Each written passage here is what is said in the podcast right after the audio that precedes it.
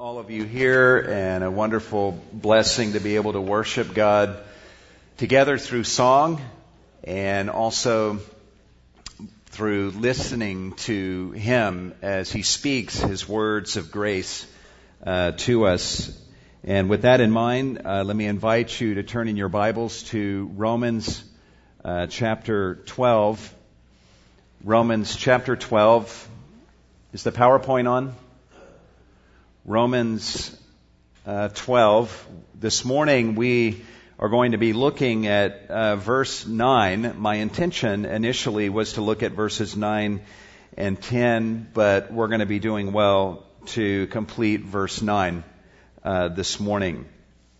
Uh, we have been, you know, after studying Romans 5 through 8 and learning about the riches and the glory, the love, the mercy, the grace that belongs to us in Jesus Christ, we're asking the question, what then shall we do in response to these things, both by way of responding to these realities and by way of unleashing these realities in their full force upon our lives. The truth is, the gospel's power is most visibly seen when it's moving through us and changing us and expressing itself through our lives in various uh, ways.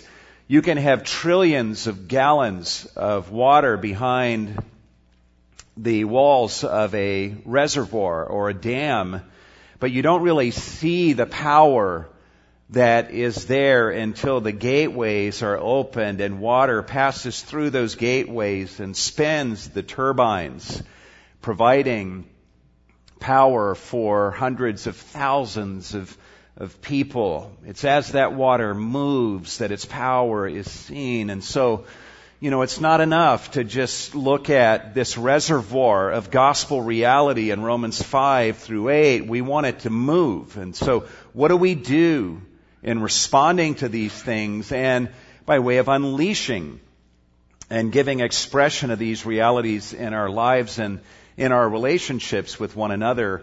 We're compiling a list that's uh, providing answers for this question, and today we're going to add to that list. If you want to know what to do to unleash the power of the gospel in your life, then the answer this morning is love one another love one another. And so if you want to give a title to the message this morning, we will give it the creative title of loving one another.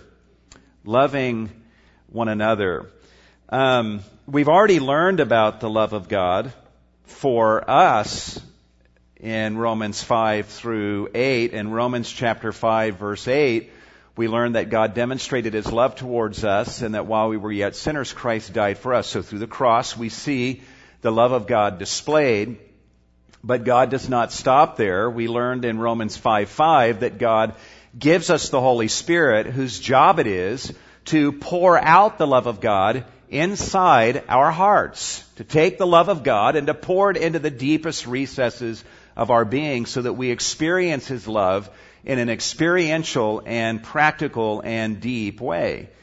We also learn more about this love in the second half of Romans 8, where we learn that absolutely nothing can divorce us from this love or separate us from this love that God has for us in, in Jesus Christ. It's a wonderful comfort to know that God loves us today with a love that will be with us tomorrow and the next day and throughout all of eternity. If God said, I love you today, but I'm not sure about tomorrow, His love today would be of little comfort and strength to us. But in the second half of Romans 8, we learn God loves us and there is nothing at all ever that will ever diminish His love for us, one iota, and there's also nothing that will ever come between us and His love to where God cannot carry out His full loving intentions upon us. So we are safe and secure in this love of God. And so we've learned about God's love for us, but what we're going to begin to learn in this section of Romans 12 is that we need to give expression to this agape, this love that God has lavished upon us. In fact, uh, in the Greek text, you see how plentiful the words for love are in this section of Romans, just in verses 9 and 10. Look at this. In, in verse 9, we have the word agape. Uh, in verse 10, we have the word philos, uh, which speaks of love or affection. And there's also the word estorge. In fact, philos and estorge are attached together. And estorge is another Greek word for love. It speaks of family love and affection. In verse 10, we see philos again. And then in verse 13, we see philos once again as a part of a compound word. And in verse 19, we see agapetos, where Paul is referring to us as beloved. So very clearly, uh, beginning in verse 9 and following, Paul is going to be unpacking what it means for us to live a life wherein we are giving expression to this love that God has shown to us. In fact, John Stott describes Romans 9 and following as Paul's recipe for love. If you want to know what true love looks like, you can go to 1 Corinthians 13 and get a wonderful description there, but you can also go to Romans chapter 12 verse 9 and following and learn much, in fact, many of the same things, only even in a more practical way about the love of God in our lives. All we're going to focus on this morning is Romans 12, 9, and 10. Let me just read this from the New American Standard. Paul says, let love be without hypocrisy, abhor what is evil, cling to what is good, be devoted to one another in brotherly love, give preference to one another in honor.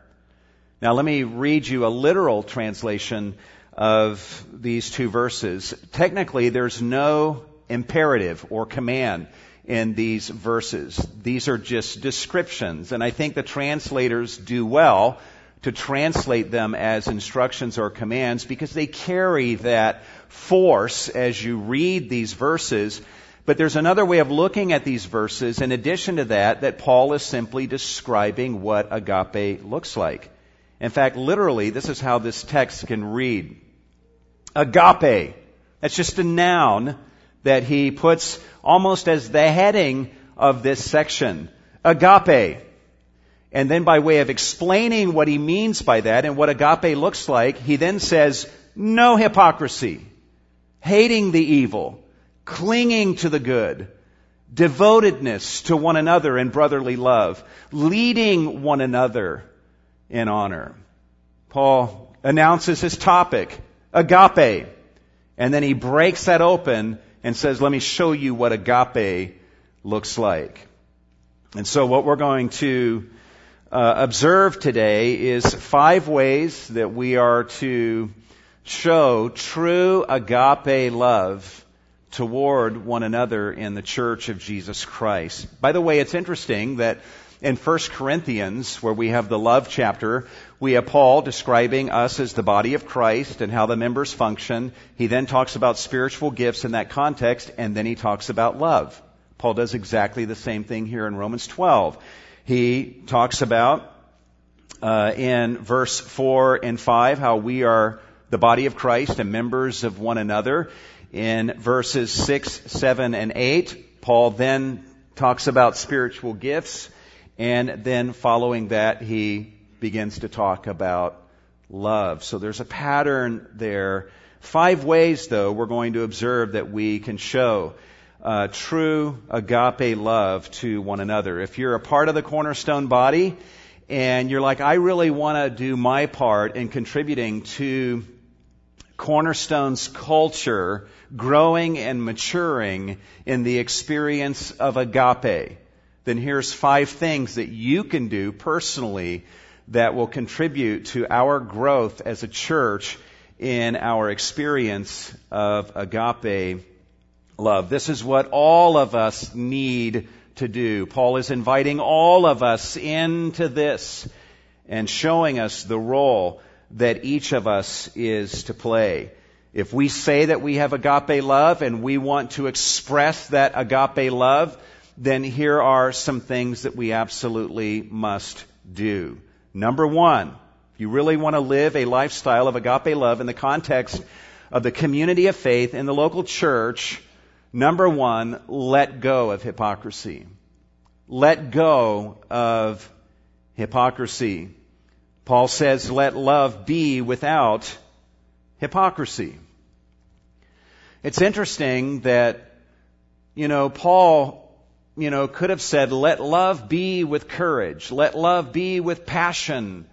Uh, let love be with generosity. But instead, he says, let me explain agape love. And the first thing out of his mouth is, no hypocrisy. If I were to give all of you a piece of paper and a pencil and ask you 10 minutes ago, describe love. I'm not sure how many of us would have written down, especially at the top of the list, no hypocrisy. Clearly, in the mind of Paul, hypocrisy is one of the great obstacles to true loving community in the local church. And if we are going to love one another as we ought, and grow in the development of our culture as a church in the experience of agape, then we all need to let go of hypocrisy. And I say let go because I think we, we get the most out of this passage if we all understand that all of us have a hypocrisy problem. Amen? Can I get an amen?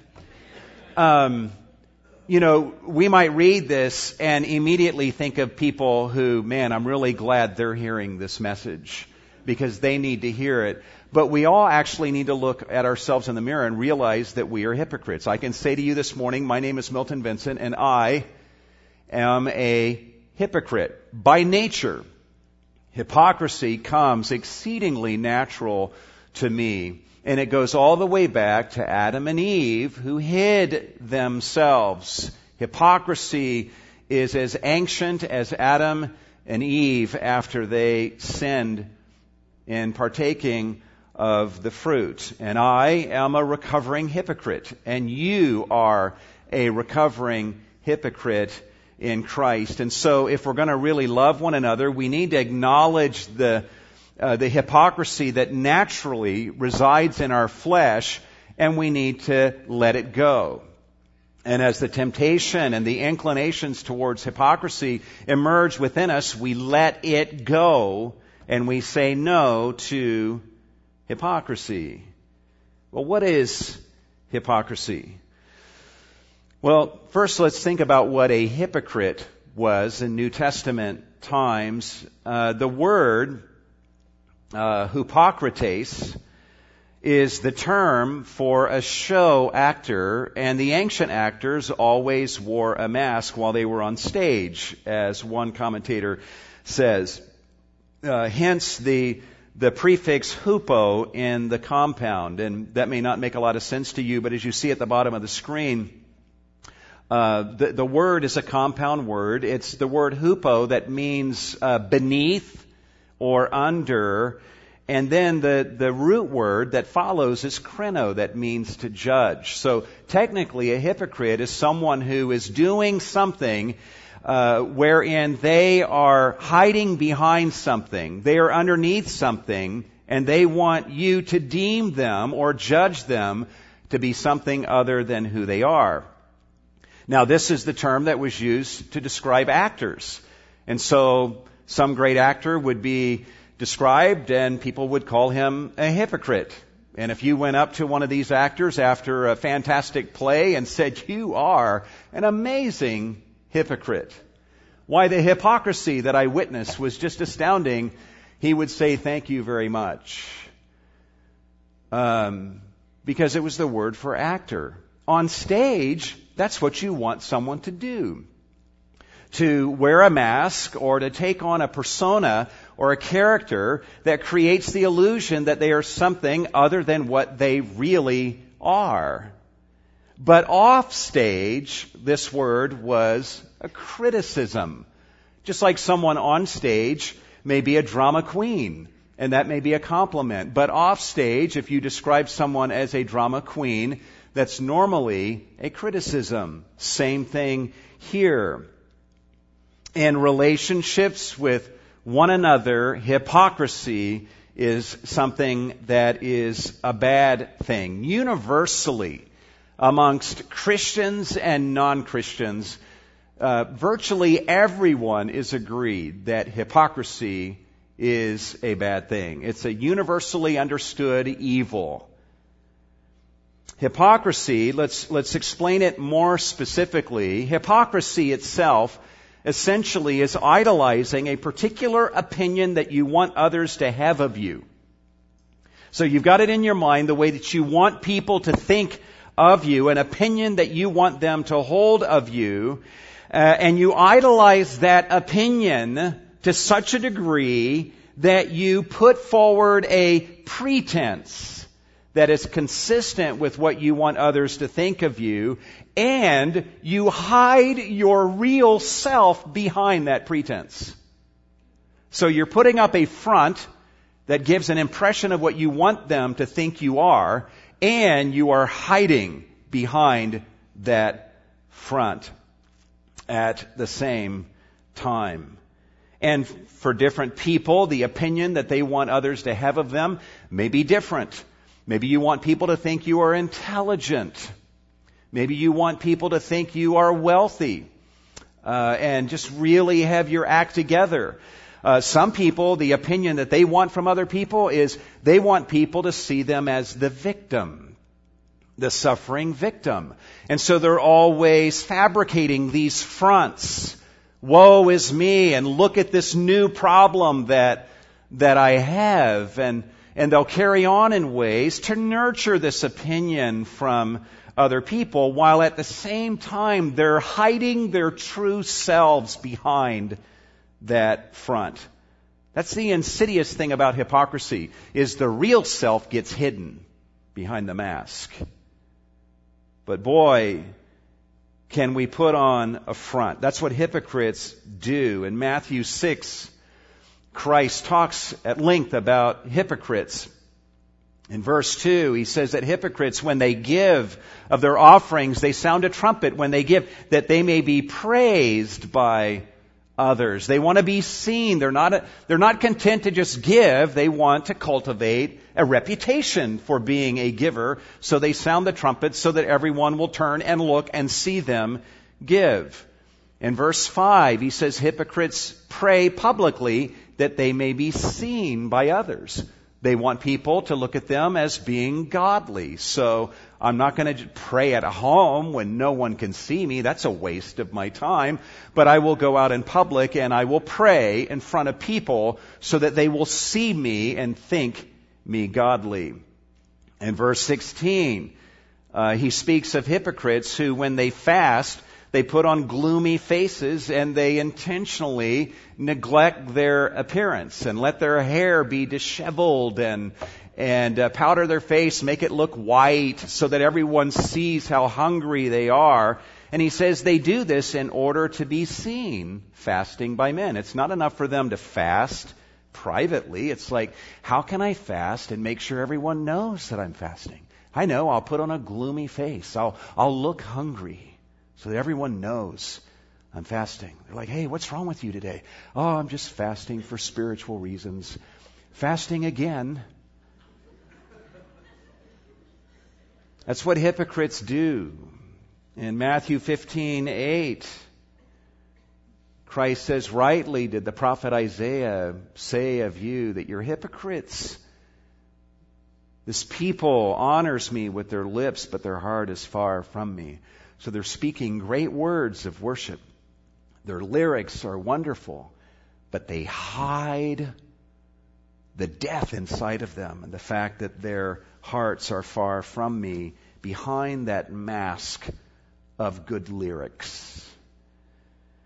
Man, you could spend a lot of time contemplating the masks that we wear.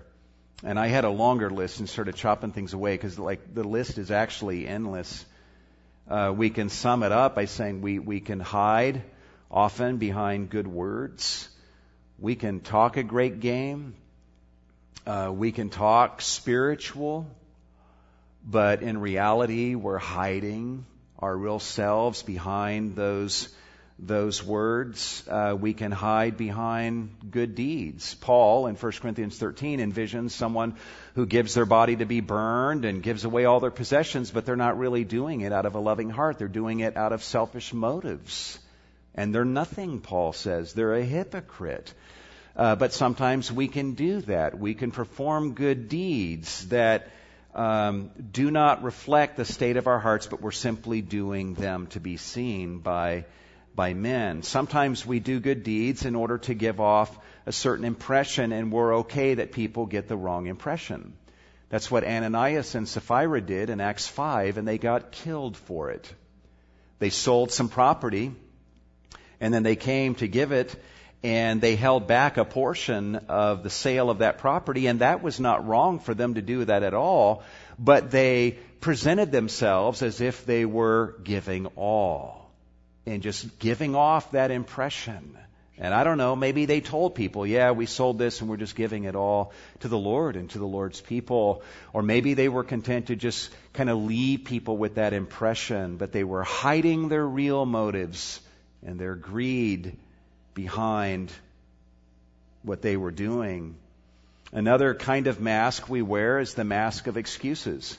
We'll put on a mask and on the front of that mask is a whole list of excuses that we want people to see. Look at my circumstances. Look what this person did to me. Look what my spouse is doing to me. Look at what my boss has done to me. Look at what my parents did to me when I was young. And on the front of this mask is a whole list of excuses to where when people see this person, they see the excuses. But the person is hiding behind those excuses. Another kind of mask we wear is the sins of other people. Some people put on a mask, and on the front of that mask is the sins that a bunch of other people are committing. And such a person is a hypercritical person as they judge other people and run other people down behind their back. John Piper says this. He says, We hide our own flaws, sometimes even from ourselves, by drawing attention to other people's flaws so that ours don't show up so clearly. Ever talk to somebody, or maybe you're one of these, I would hope not, but someone in the church that you can't hardly talk to them for half an hour without hearing them running other people down and they're, they just frequently will, will go to other people and start criticizing them and pointing out their faults and running them down. You can mark this about that person. They're a hypocrite. They do not understand their own sin. They are wearing a mask, and on that mask is the list of all the failures of other people, and they are hiding from you. They are hiding behind that mask. The list can go on and on. You contemplate what are those masks that I wear? What are those fronts that, that I can put up in order to give off impressions that I am something other than who I really am? Here's the problem with mask wearing. Actually, two problems. One of them is, and this is why it's a great hindrance to love. It is impossible to truly love while hiding behind a mask. If I am wearing a mask in relationship with you to where you don't know the real me, how in the world will I ever be able to love you around that mask? Another problem with mask wearing and hypocrisy is that it's impossible to truly receive love while hiding behind a mask. If you're hiding the truth about yourself that you don't want anyone to know because you're in fear of, of however you want people to think of you coming crashing down. And so you're hiding the real you behind that mask. And people in the church are coming to you and they like you and they love you and they're speaking kind words, loving words, doing loving deeds to you. As those deeds and words come your way, they're hollow, are they not? Because now you're left haunted by the question, would they love me in this way? If they really saw me without my mask on? Would they love me? Would they think what they think of me if they really knew who I was? And so this is why, I hope you're understanding why Paul says agape. And then the first thing out of his mouth is no hypocrisy.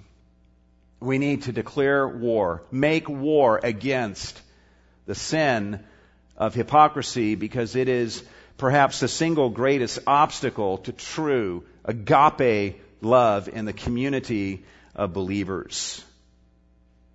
Having talked about this, you might be thinking, okay, so I need to take my mask off, and the thought of doing that terrifies you, and your question may be, how can I ever find the nerve to remove the different masks that I wear? And guys, now I think you can understand why Paul waited until Romans 12 to give us this instruction. It is not until Paul has loved on us with the gospel that he can now say to us, you have permission to remove your mask and live your life and relate to others without hypocrisy. In fact, what's interesting is here's how Paul helps us with our mask removal. In Romans chapter 1 verse 18 through chapter 3 verse 20, you know what Paul does in those verses? Essentially, he comes to us and says, I know what you look like behind that mask you're wearing. I already know the truth about you. And he spends all those verses just laying out for us the reality of who we are as sinners.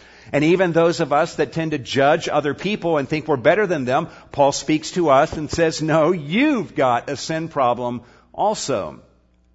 Paul spends these verses in the early part of Romans unmasking us and here we are, cowering behind the mask, afraid to be seen, and Paul looks right through our mask and says, I already know exactly the truth about you behind that mask.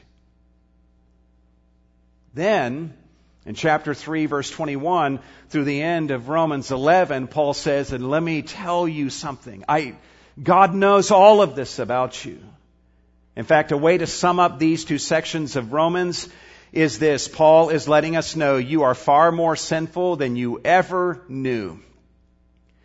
And you are also more deeply and profoundly loved than you ever dared imagine. In chapter 3 through chapter 11, Paul says, let me tell you how loved you are. If you come to Jesus by faith, this God who knows the worst about you, moves towards you in love and grace and forgiveness, and He brings you into relationship, a face to face relationship with Himself, and gives you grace and gives you mercy and gives you His love, and there's nothing that can ever separate you from the love of God or diminish His love for you. He will love you today and forever. You are totally safe in the love of this God who knows everything that there is to know about you. And it's only after having made that case of who we really are so that we discover ourselves more truly and then realize we're more loved by God than we ever dared imagine that Paul, now in Romans 12 verse 9, for the first time is able to say, okay, here we go. No hypocrisy. No hypocrisy. Nothing has the power to free us from our natural inclination to hypocrisy and mask wearing than the gospel. And this is not so much a command from Paul as much as it is a freedom. You can now take off your mask in Christ. In fact, what is Romans 7? What is the second half of Romans 7? But Paul, in the context of the gospel, taking off his mask and letting us see. The depth of confessions that Paul makes in those verses of chapter 7 is astounding. There's nothing like it anywhere in ancient literature. Nothing. It is Paul taking his mask off and saying, I don't, I don't care. You already know the worst thing that there is to know about me. Let me tell you about my struggle with sin and the good I want to do that I don't do and the evil I hate that I find myself doing and how sin is at work inside of me seeking to take me a prisoner. to the law of sin and death. I don't mind you knowing this about me. And now in Romans 12 verse 9, Paul says, join me in taking off the mask and living free of hypocrisy. Let hypocrisy go. Agape. No hypocrisy. That's the first thing that we are to do if we are to truly love one another and experience love in the community of faith. I'm going to tell you guys right now, we're only going to get to, um, like I said, we're not going to get out of verse 9 to look at points 4 and 5, but we will, I think, have time to at least look at the second and the third way that we are to express agape love towards one another. And the second way is to hate evil vehemently. To hate evil vehemently. Paul says, let love be without hypocrisy. And then he says literally, be abhorring what is evil.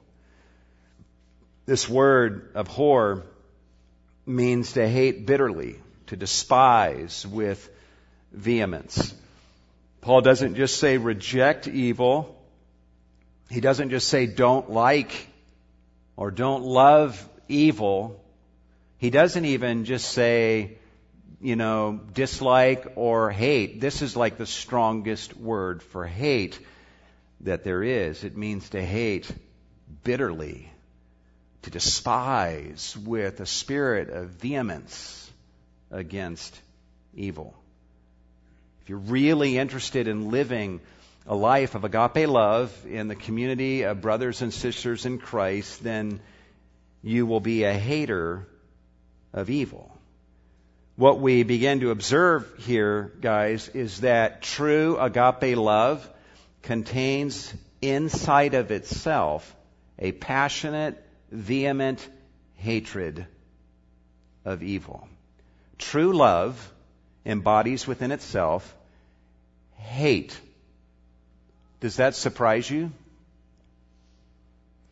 Um, it really shouldn't if we think about it, because that's true of everybody.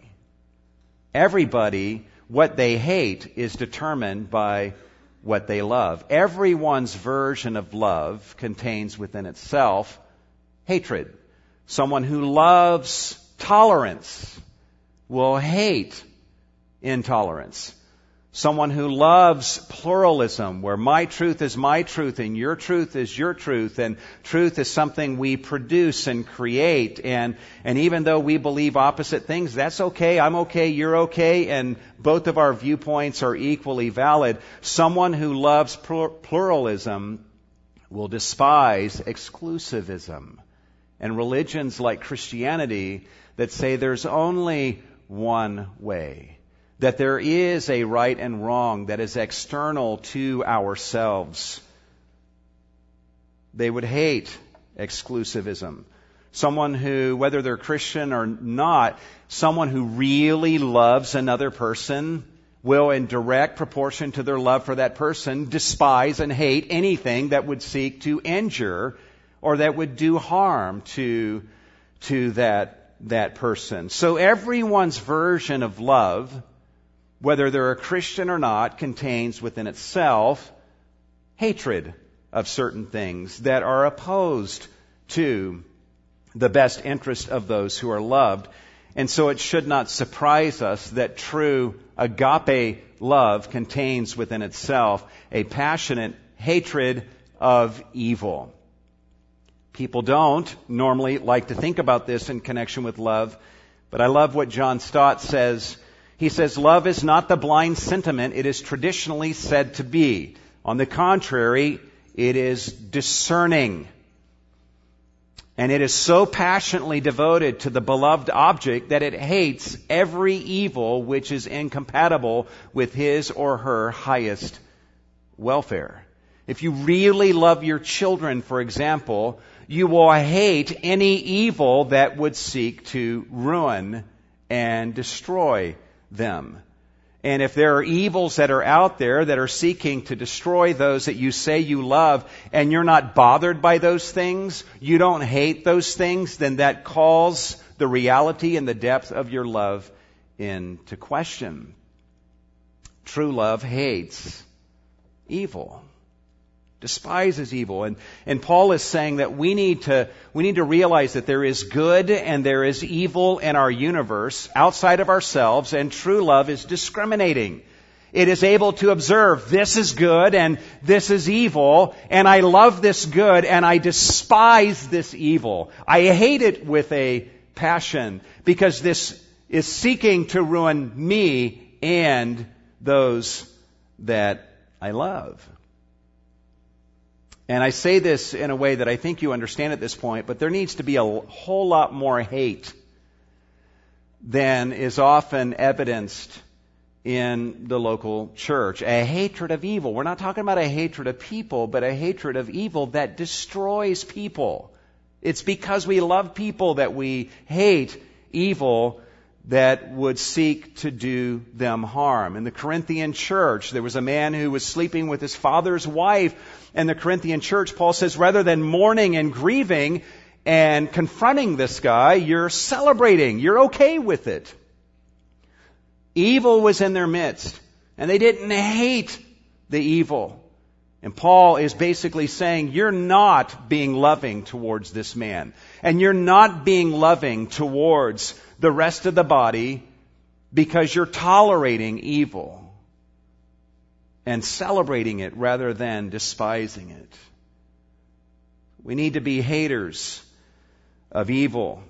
There is a world and the flesh and the devil that are always making war against God and His interest, and we need to passionately hate those things and their efforts to bring ruin and devastation. As a pastor, sometimes I have a front row seat, a seat that I sometimes absolutely do not want to be in. I see the damage. I see the complication that sin brings in the lives of people. I've had people sitting in my office on one occasion, a guy hitting his head against the wall with regret and pulling his hair as hard as he could with profound regret over sins that he had given way to. I've seen the pain that sin causes other people. I've seen that in my own life as well. And the older you get and the more you see of these things, the more you, you find yourself really hating evil. It's not okay and it's not something to tolerate or to compromise with. Evil will not settle for any compromise.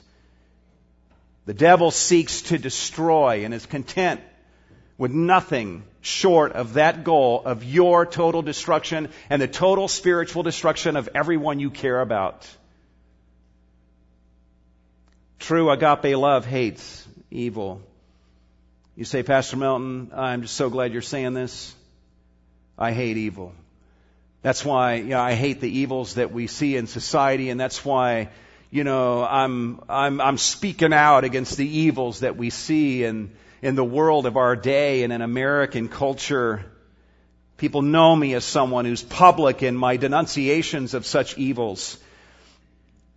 Well, that's great, and I'm not going to dissuade you from, from that, but I honestly believe that Paul would say we absolutely must hate evil in society and in our culture and in the lives of other people.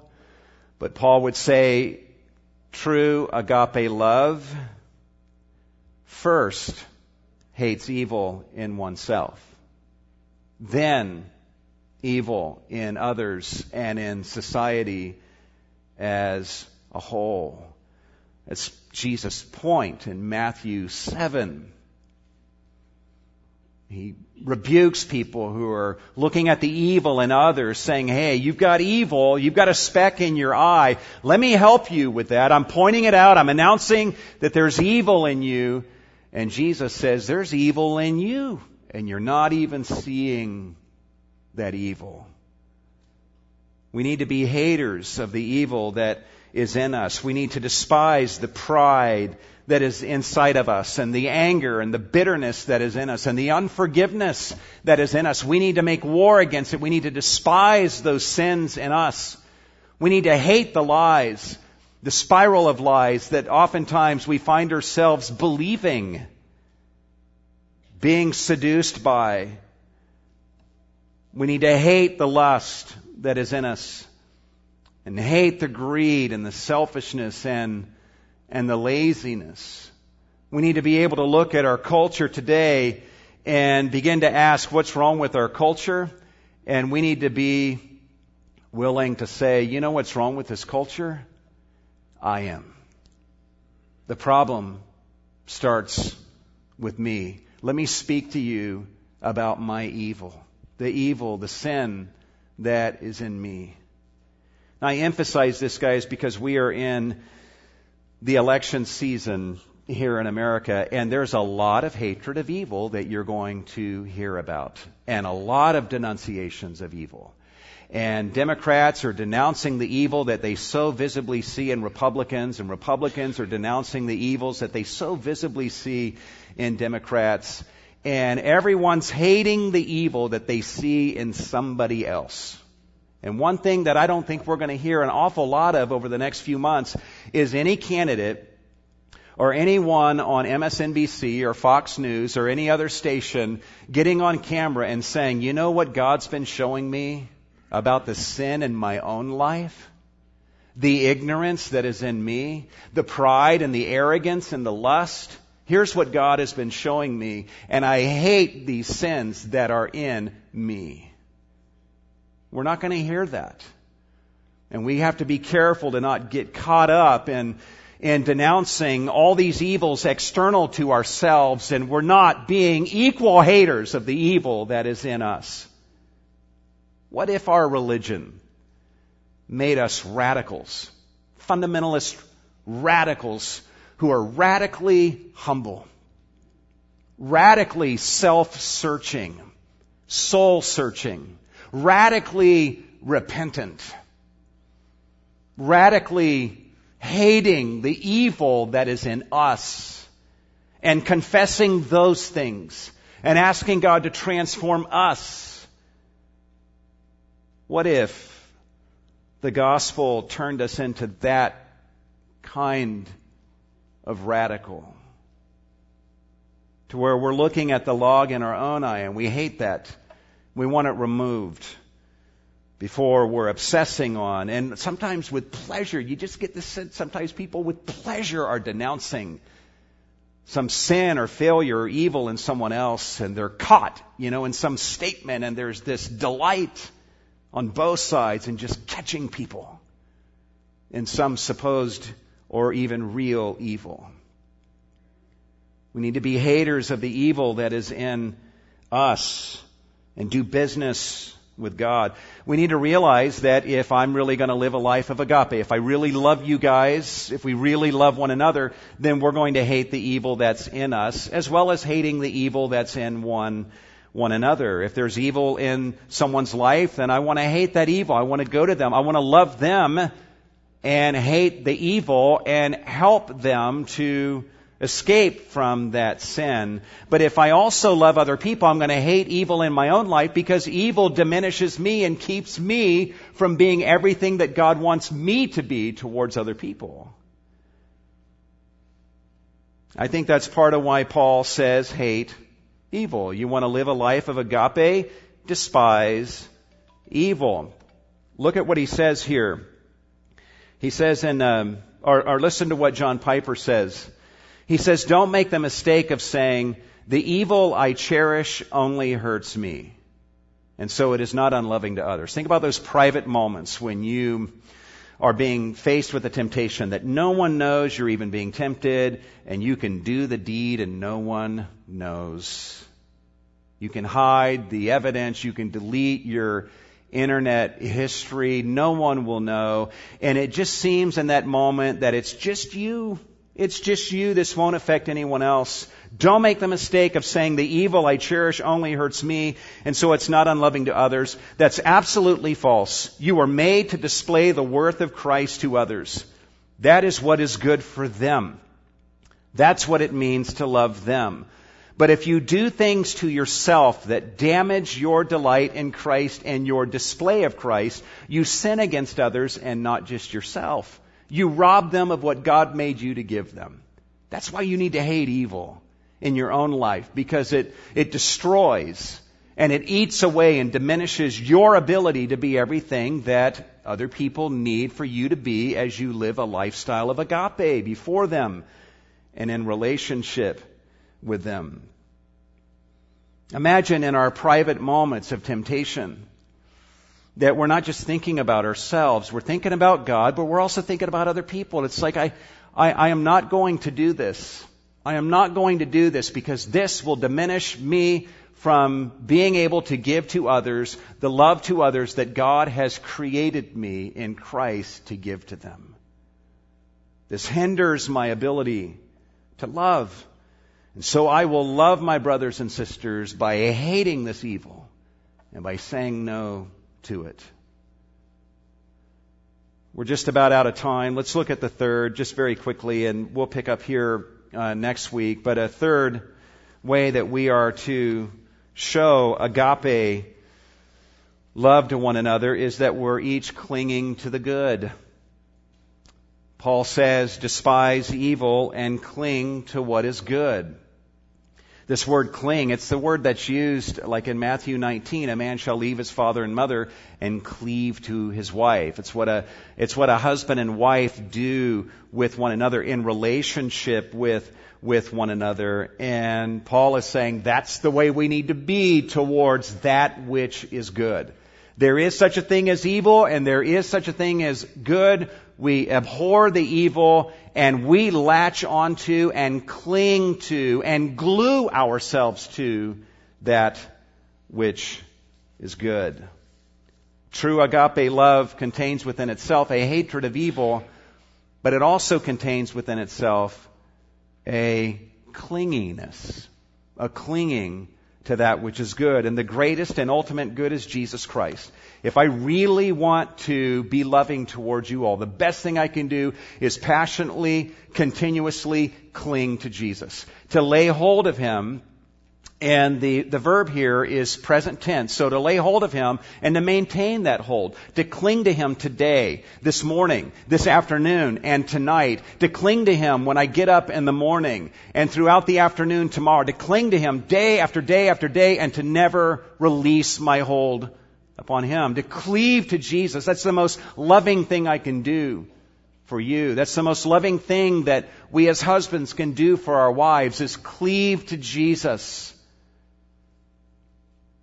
it's the best thing we can do for our children and wives, for their husbands, and us as brothers and sisters for one another. We're all clinging to Jesus, clinging to His Word. This, this book right here, we cleave to this book, clinging to the gospel, the truths and the glories and the promises of the gospel the comforts, the consolations of the gospel. And even when we fail, we cling to the promise and the grace and the forgiveness that is in Christ. And obviously, anything that is virtuous, that is praiseworthy in the eyes of God, we're pumped about that. We love that. We are passionate lovers of anything that is praiseworthy from, from God. I just want to close by asking you, are you a hater of evil and a passionate lover of good? Um, just, just look at your iPod and look at everything you have on your iPod. And does that give evidence that you despise evil? And you passionately are clinging to Christ, to His Word, to gospel truths and promises and consolations, and to those things that are morally virtuous and praiseworthy from God? The most loving thing that you and I can do, if we really want to love others love our spouses, love our children, love our parents, love our brothers and sisters in the Lord, the most loving thing we can do is let go of our mask, let go of our hypocrisy to hate evil in our own lives and to hate evil in the lives of other people and to cling to that which is good and noble and virtuous, namely Jesus Christ and His Word and as His, and His Word as it is expressed in the gospel. And even guys, when we see good in other people, when we're in relationship with our brothers and sisters and we see good in them. It may be a large good, it may be a small good, it may be a small evidence of God's grace at work in their life. We cling to that. We make a big deal out of the good that we see in other people. Well, Paul, beginning in verse 9, is giving us the recipe for love, and we have had a chance to look at the first three ingredients of that recipe. May God give us the grace to live this out, being motivated to do so by the glories of the gospel. Let's bow our heads together and ask God to help us to, to live this way.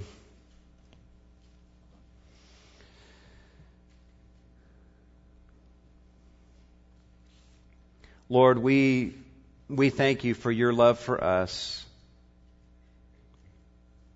An amazing love that you have given to us in Christ. Help us, God, to truly walk in this love. That we would learn to love as you love, which means that we we cling to those things that your heart clings to, and we hate those things that you hate both in ourselves and in our society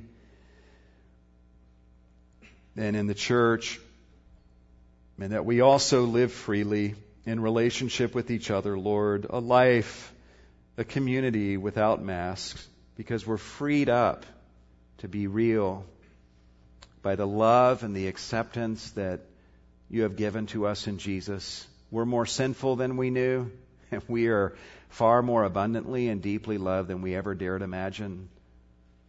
And now we can take those tired old masks off and and walk in freedom with one another. Lord, we have so much to learn. We're just scratching the surface. Keep our hearts open to you and keep teaching us of your ways. Lord, we thank you for the opportunity to give of our offerings to you, receive these funds, and do much with them for the glory of Jesus. We ask these things in the name of Jesus. And all God's people said, Amen.